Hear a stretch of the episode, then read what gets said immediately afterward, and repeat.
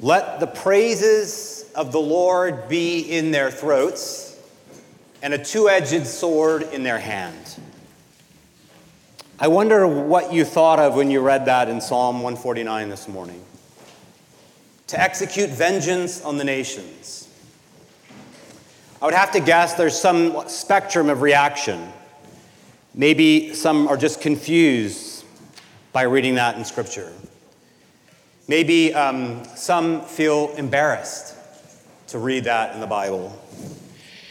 Maybe some feel some sense of vindication, or perhaps maybe just all of these at the same time to have read about violence in the hand of God's saints being praised. Well, today it raises this question, this age old, eternal question for us anyway, about the relationship of government and justice to the work of the church. And it does have everything to do with all saints and baptizing a little child. These readings are not accidental, they're placed here today with a purpose. And so I want to unpack a little bit about this idea of government and of justice as it leads us into thinking about what it means to be baptized into Christ Jesus. Well, this whole um, debate or dilemma or difficulty, this um, enigma that we have about government in the church, we have a spectrum of belief, which you can probably imagine, that spans all 2,000 years of the church's history. On the one side, you have those who believe that the church and government have no relationship whatsoever.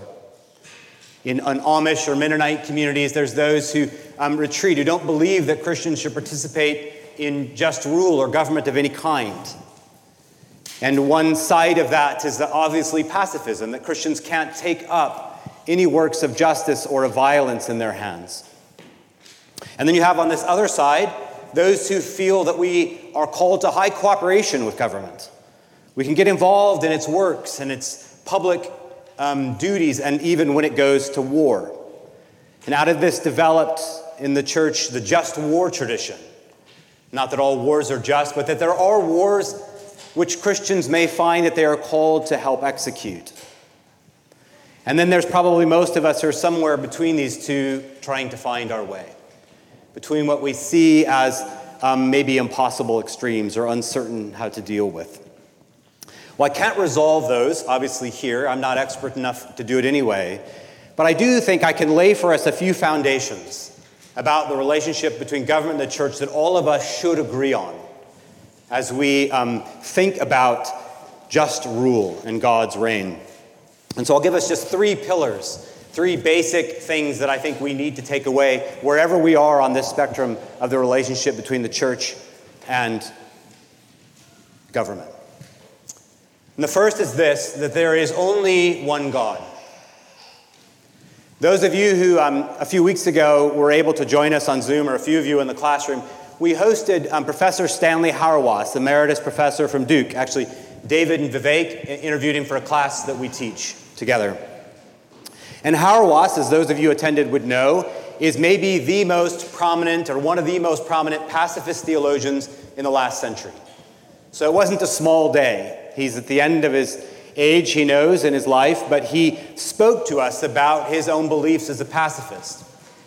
And in answer to a question, maybe from one of you, about justice and about violence in the Old Testament, Professor Hauerwas said this if the God and ruler of the world tells you to go to war and kill someone, I recommend you do it. Now, Hauerwas is a pacifist, but he's very clever. He recognizes that what we cannot do and remain orthodox is to divide God against himself. To take the God of the Old Testament and make it plan A, the mean, angry God who had to go his way after that plan failed, and Jesus, the kind, gentle one, comes in. Jesus is eternal with the Father, and they share a common will. Everything that the Son sees the Father doing, he does. And so, Hauerwas, it was a clever way of saying we can't come out of here with two gods, or God divided against himself, as if the Father and the Son and the Spirit do not all have the same designs and will and purpose. And so it is that we see God, we see a single plan, a single perfect will that does not change. One God. Second, that God is a God of justice. God intends to bring about just ends. This is why I think Hauerwas, as a pacifist, can allow for the fact that if God says to do something, allow him to do it, because he has a plan to bring about justice in the world, to put an end to corruption, to suffering, to oppression, to war. Think about how often in our gospel we read of Jesus the King. Jesus goes out to begin his sermons by saying, The kingdom of God is at hand. This is God's anointed, which is a term for a royal king. The New Testament gospel, through and through, is about the Son of God coming as the king to bring justice. And we pray that every week Thy kingdom come, Thy will be done. Don't we confess it every week in the Creed? He sits at the right hand of God and will come again to judge the living and the dead. God is a God of justice, and He will bring about justice. That's the prayer of the psalm, by the way. It is the king's justice. When Israel takes up the sword and goes about doing justice, it is for a decree that is written against the kings. What Israel was to do was to bring about God's desire and end. So there is one God, that God is a God of justice. And third, the means of that justice today are Jesus Christ the righteous. Now I add this third one because the means of God's justice today are no longer Israel, as it was in the Old Testament. This is again why Hauerwas could say, if the God of the world tells you to do something, as he did with Israel, I would do it. But he knows very well that the nations of this world are no longer the nations of God. Not one of them. No king or prime minister or president or court stands in the place of God. They reign at Christ's pleasure. But there is one king today, and it is Christ Jesus. And he sits on his throne to rule out, to rule the world. And so it is in this third element that we say when Christ is king and not America or Britain or whatever nation you want to add to the list, that the primary duty of the Christian is not to cooperate with government, but to call them to bow. This is maybe the reminder to those on the further right who like to cooperate with government and see policies brought about that benefit just ends. These things I think we can't necessarily forbid. But we must not forget that our primary duty is to point kings and prime ministers and courts and local legislators to bow before the righteous one. Our primary duty is an evangelical one. If we get so caught up in governing that we forget the good news of Christ, we have lost our way. Christ is king. There is one God, He is a God of justice, and it is His justice that He will bring about when His Son comes again in glory. Let me bring that just to bear on baptism today as we prepare to baptize Beatrice in this moment of um, recognizing and calling people into the church. And I want to just apply that in three ways. And so, yes, it is a six point sermon if you're counting, but they're brief points that won't take long in doing them. But I want to take this one God and his justice that he rules in Christ and apply it to our context in baptism and about being anointed by Christ. We read today in Ephesians, did we not, that he has placed Christ above, at the right hand, and all things under his feet. So, one, those of us who are baptized in Christ share one king. This is our identity. It's maybe one of the primary reasons that we read a passage of Christ's reign at baptism. What is it that unites us with one another? With those in previous centuries, with those in other countries? It is this one who is the head of the body, the church, Ephesians. He gathers us as his children. We share a common king. When we baptize Beatrice today, you could imagine us saying to her, We gather you by water into our community that he might hold you fast, that he would be your own subject, that you would learn to love his ways. That's our prayer for her. And we share that king. So it's one of the reasons Anglicans baptize infants, by the way, is because baptism is never an individual moment. It is a joining a community of faith under a common king in one body. is to share our love, to be spiritually united with one another. We share a common king, we share a common vision. Paul's prayer in Ephesians 1 15 today. I pray for you with thanksgiving, as he always does. It's beautiful for this church.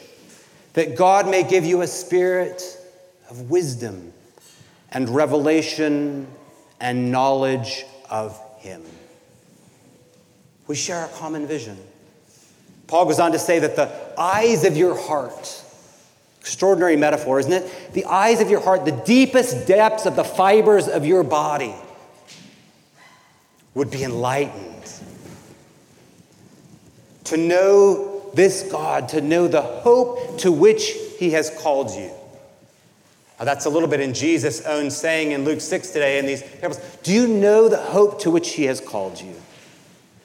To perfection, to, a, to an age of eternal peace and justice and comfort where there is no more weeping and no more oppression. That is the hope to which He has called you, to be Christ's forever. He's called us with this common vision. And he says, the hope to which he has called you, to the riches that are ours in Christ.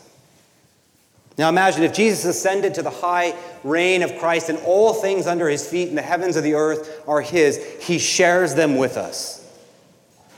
It's a remarkable kind of thing we don't think of often. What belongs to me when I'm grasping for things in this world and Paul says everything and beyond it.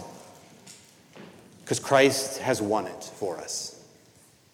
We share a common vision in God's reign, in his hope, in his riches, and in his power. The power, the immeasurable power, Paul says, that is ours in Christ Jesus, that raised him from the dead and seated him at the right hand. How much power is that? Paul says it's immeasurable. And it is easy to lose track of that kind of power that's with us, and we lose our way in the needs and things of the world. But we remind ourselves today in this prayer immeasurable power has been given as a gift to the church. So we share this common king, we share a common vision, and we care, share common virtues. If people have all these riches and eternal hope, what kind of people should we be in the world? Well, that's Jesus' answer in these sayings, is it not? Give without expecting to receive back. Turn the other cheek. Love your neighbor. Bless those who curse you. Why? Because you have everything in Christ Jesus laid up for you. You have immeasurable power working in you. Why would you cling to the things of this world? You see how the vision of Christ as King transforms the way we live in the world. Be merciful as your heavenly Father is merciful. This is why politics is so important to us. If we grasp the fact that Christ is King and will come again to judge the living and the dead, it transforms us as a community. People with a common vision, people with a common king, people with a common set of virtues in the world that brings light to the nations. Friends, we gather together now and we pray over Beatrice, our sister, and ask him to welcome her into our communion. Amen.